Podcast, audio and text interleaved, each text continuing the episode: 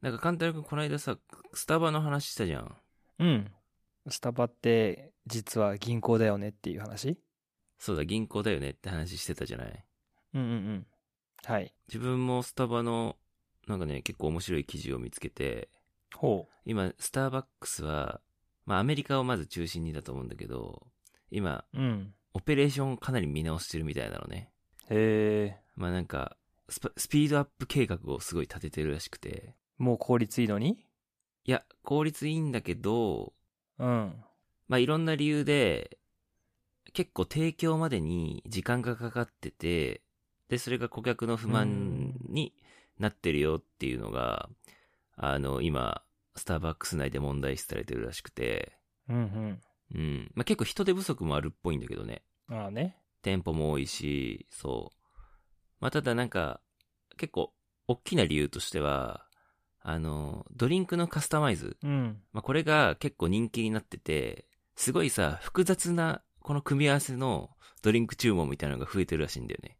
あーあるね。そう。そのせいで注文時間が、あの、かかっちゃって、お客さんの待ち時間につながっちゃってるので、だから、なるほど。スピスピードアップをしていこうっていうのを。まあ、それによってさ、収益性も上がるだろうしとか、お客さんの満足度うもん高まるだろうしっていうところで。なるほど。まあ、なんだろうな。そうそう、本当に、まあ、ほぼ全ての商品の提供時間を、まあ、1秒でも短縮するために、まあ、コーヒーの入れ方とか、なんだろう、フォームミルクとかの泡立て方とか、うんうんなんかその、何、いろんなもののこのブレンド方法とか、だそそれを全部見直すために結構ね、莫大な投資してるらしくて、うん。へえ、すごいうね。ん。そうそうそうそう。で、なんか、特に、その、コロナ禍になってから、その、オオンライン注文が増えて、で、オンライン注文の方がいろいろカスタマイズしやすかったりするんだよね。なんか口頭で言うよりさ、んこのスマホでさ、ピコピコした方がさ、カスタマイズさう、んうんうん。なんかしやすいじゃないそうだね。で、そう、あとは TikTok とかさ、あの、ソーシャルメディアで、なんかその裏レシピみたいうな、ーん、あるね。魔法のさ、呪文みたいな感じでさ、いろんな組み合わせの、なんかカスタマイズのオーダーが、こう紹介されてるから、そう、はいはい。そう、それでかなり増えてて、 うん。すごい手の込んださ、注文が増えてて、で、実際に、カスタマイズのレパートリーって、全部の組み合わせ考えると、3830億通りあるらしいの ね。やばくないね、ネタじゃん。ネタなのよ。3830すごいね。 3830通りじゃないからね。3830億通りだから。意味わからんね。結構やばいよね。うん。そうなんだ。まあ、ただ、その、もちろんこういうカスタマイズで注意か追加注文が入るから、その分さ、あの、プラスでさ、うんうん。追加料金が取れるから、これが年間の売上高の10億ドルっていうふうに言われてて、すごい。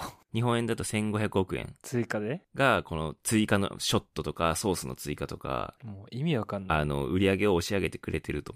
まあ、ただ、その代わり提供スピードが遅くなってるっていうので、うん。うん。いや、だからすごいよなと思って。もう店舗数がすごいしね。まうず。ん。確かにだ。から1秒へ減らしたらすごいことになるだろうね。あ、そうそうそうそう。ドリンクを作るスピードがちょっと遅くなってるから、お客さんの、まあ、平均的に、お客さんの待ち時間が、えっ、と、5分以上かかったっていう利用客が3割いるっていう風に、まあ、調査会社の調べだとあるらしくて、まあ、それはやっぱちょっと長いよねと。うんうんそう。だから、まあ、具体的にどんなことしてるかっていうと、まあ、例えばなんだけど、30秒でコーヒーを抽出できるマシンっていうのを、まあ、導入したりだとか、あとは、うん。コールドブリュー、水出しのコーヒーってさ、まあ、基本、なんか一晩で抽出するみたいなのが、うん。よくあると思うんだけど、数分でコールドブリューが作れる方法とか、機械を作ったりとか、へなんえか。そういうところからかなり投資してるらしくて、うん。そう。で、今世界にだいたい3万7200店舗あるらしいんだけど、すげえ。 ね、すごいよね。で、1日あたり5人だけ、5人多く顧客にサービスを提供するだけで、年間収益が9億ドル上がるっていうふうに言われてるらしいのね。だから、日本円だ店舗5と人ってことね。 1300億円。そう、1店舗5人増やすだけで、1300億う円ん収益が上がるから、そりゃさ、やるよね。へやるね。うん。まあなんか、ススターバックスが抱えてる問題って、うん。ちょっとこう、スターバックスを創業した時に掲げられたコンセプト、うん。まあ、サードプレイスっていうコンセプトって、なんか、まあ、居心地がいいお店を目指してるっていうのが多分スタスターバックスの元々のコンセプトだと思うんだけど、うんまあ、これが今の、まあ、コロナ禍もあったし、あとはその、うんと、時代によってすごい変化してて、うんうん。本当はさ、サードプレイスだからその場で、お店のテーブルで味わってほしいわけじゃない。うん。その空間を売りにしてるから。だけど、今って注文の74%がドライブスルー、モバイルオーダー、あと配達、うんうん。まあ、ウーバい。ーイーツみたいなものになってて、うん。かなり、要は転換期になってるんだなと思うのよ。いやーそうね。そう。だから30%未満しか滞在している人がいないっていう。うんうんそう、だからこそ、ドライブスルーとかモバイルオーダーとか、その、お店のキャパ以上の注文が入ってるから、従業員がもう対応しきれてない。だからこそ、ちょっとでもスピードアップしたいみたいな。うん。う。うんん。で、座席のないさ、持ち帰り専門店とかもスターバ結構あるらしいし、うん。そうそうそう。だからすごい、ちょっと転換期シフトしてだるね。ね。そうそうそうんうんう。うん。まあでも、まあちょっとでも、えっ、と、早く商品提供できることによって、バリスタとお客さんが、まあアイコンタクトを取って、つながりを少しでも気づく時間が増えるっていう風に、まあスタバは考えてるらしいから、うん。うん。だからこその、こういう、まあスピードアップ計画なのかなと。えうーん。そうそう。確かに。ちょっと変えるだけでそんなに影響あるんだったすら。ごいよね。金額がもう桁違い。でも逆に言ったらさう、ん。ちょっとミスると、ちょあっとあ。でかい損失だよね。そうそうそうそう。いやだから5人お客さんを提供できなかっただけで、うんね、全店で5人減ってる、減るってなったら、そういうこと数千億円の損失になっていくわけだから。そうだよね。ちょっとでもさ、そうそうそあれ、味落ちたな、みたいな。うんうんうんうん。あれ、あのマシンに変えてから、ちょっと美味しくなくなったって広まっちゃうとさ、そうね。ひどいことになるよまあね。それもそうだしさ、ほら、忙しすぎて、なんか接客悪いなっていう風になっちゃったりとかさ。うんうんうん。そう。だからなんかすごい、うん、なんか、この規模が大きいからこそ、どっちに転ぶかっていうのはすごいあるよね。うー。うんん。でかいもんな。で、なんかまあ、いろんなことやってるって、何いろんなこう、機械作ったりだとか、オペレーション見直す実験をいろいろしてるみたいなんだけど、うん。スピードアップ計画の目玉は、サイレンシステムっていう新しいシステムが、あがシステムがあるらしくて、へえ。なんか、スタバの、今、75%の売り上げが冷たい飲み物なんだって。へえ。すごいね。フラペチーノみたいな、そう いう。そうそう。まあ、その印象はあるけど。でも大半は冷たいドリンクの、まあ、商品が売れてるらしいんだけど、うん。そのサイレンシステムって冷たいドリンクを作るための材料がまずすべて一箇所にまとめられてるらしいのうーね。ん。で、通常はバリスタってかがんで冷蔵庫を開けたりとかうんうんしなきゃいけないんだけど、まあそういうのもなくボタンをタップするだけでミルクと氷と、まあそういうのが必要量調合できて、うん。うん。で、ブレンダーとかシロップとかのポンプもすぐ手手の届く範囲にこう集約させようみたいうんうんう。なんシステムを作り上げてるらしくて。で、2026年ぐらいまでで、アメリカの店舗で40%ぐらい導入できるんじゃないかっていうふうに予想されてるらしくて。うーん。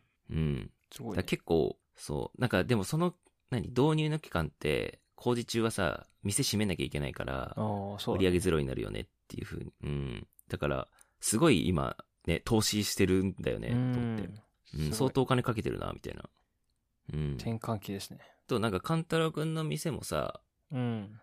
コロナとか、この SNS とかの影響でさ、なんかこう、変わってきてたりするああそうだねうちどうだろうなんか実際そのウーバーイーツとかそれ系やってないからあ、そうなんだ。そうなんだようーん。やってないからうん、うんそれの恩恵とかも受けれてないんだけど、なんでなん、なんでやってないのいやその結構取られる手数料が痛くてあ、手数料ねうん。ああ、確かに。そうあとまあねそれ導入するともともとテイクアウトをたくさんする予定で作ってないからうん。それでもし提供スピード遅れたら店内のお客さんそっちだいこう、ん、そうそう満足度が減っちゃう、なるほどね。そう確かに。それがねあーなんかいくら作ってもスピード落ちなけれうばん。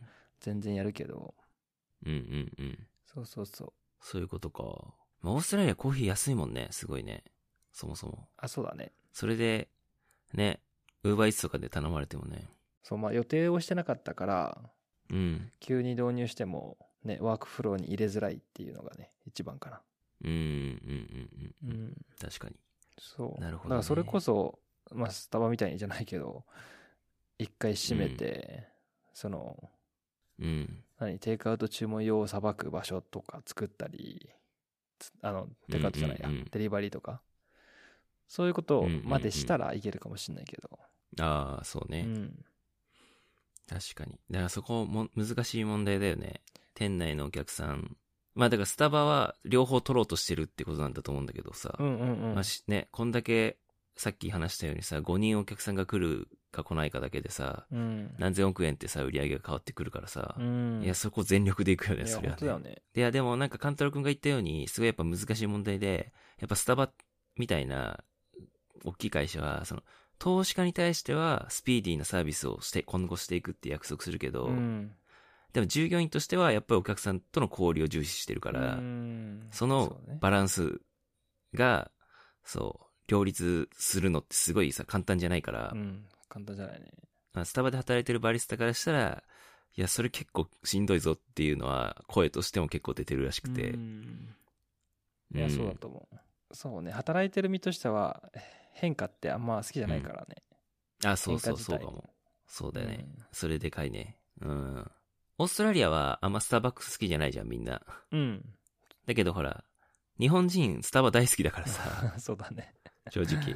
日本のコーヒー文化ってもうほぼスタバみたいなもんだから。うんうだかんうん。らなんか今後どうな、日本のスタバもどうなっていくのかなってすごい。いや、アメリカでうまくいったらね、絶対導入されるでしょそうそうそう。うん、だからなんかもう、スタバの株買ってもいいかもしんなう。いっていうね、おー確か思うに。よね。確かに。今からね。そこに行き着きますよ。うん。いやなんか今のここんだけスピードをちょっと速くするだけでこんだけ売り上げが変わってくるってうん。やっぱスタバすげえなってうん本当だね